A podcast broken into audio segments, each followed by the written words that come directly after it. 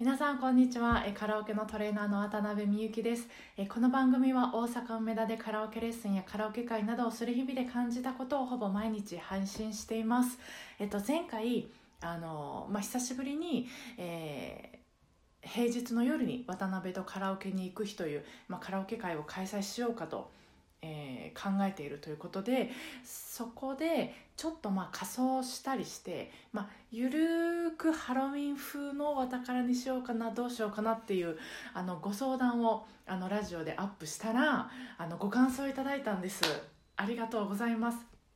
であの、えー、ニックネームが去年の仮装はアナと雪の女王さんなんです。これ初めてこのニックネーム読んだ時あのびっくりしてあの主人公のあの「レディーゴー」って歌ってる人の仮装なんですかね？あの青いドレスの人ですよね。いやすごい。なんかレベル仮装のレベルがやっぱり皆さんすごいですよね。うん。あそうお話読みます、えー、10月の「わたから」ですが服装もですけど、えー、一人一曲いつもあまり歌わないジャンルの、えー、曲を歌うとかしたら楽しいと思います。ということです。ありがとうございます。そうあのいつもじゃああのあまり歌わないジャンルを歌うっていうのが面白いなと思いましたあのいい声の運動になるんですよねこれももうあのブログとか、まあ、このラジオで散々お伝えしてる内容なのであの重複してて申し訳ないんですけど、まあ、そのあるカラオケレッスンご利用者さんが、えーと、カラオケ履歴を見て普段歌わない歌手の曲をモノマネして歌っていくゲームをしてるんですよ。まあ、これがいいなと思ってるので私はその何回もおしゃべりしてるんですけど、まあ、そのご利用者さんはあのそのもう本当にこれが好きだっていうジャンルがあってそれ以外はあんまりこう興味がなさそうな感じやったんですよ。でもう国民全員が誰でも知ってそうなそのアーティスト名とか曲名も知らないこともあるぐらいその自分センサーに引っかかるものだけ歌ってたんですね。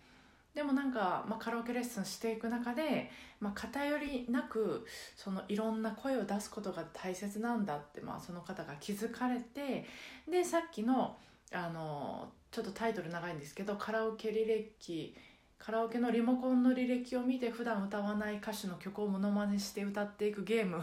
を始めたんですよ。でそれからあの声の進化がすんごい速くなったんですよね。まあ、その声の成長の速さはもちろん個人差はあるし、えー、速くなる人もならない人ももちろんいると思うんですけど、まあ、そのご利用者さんは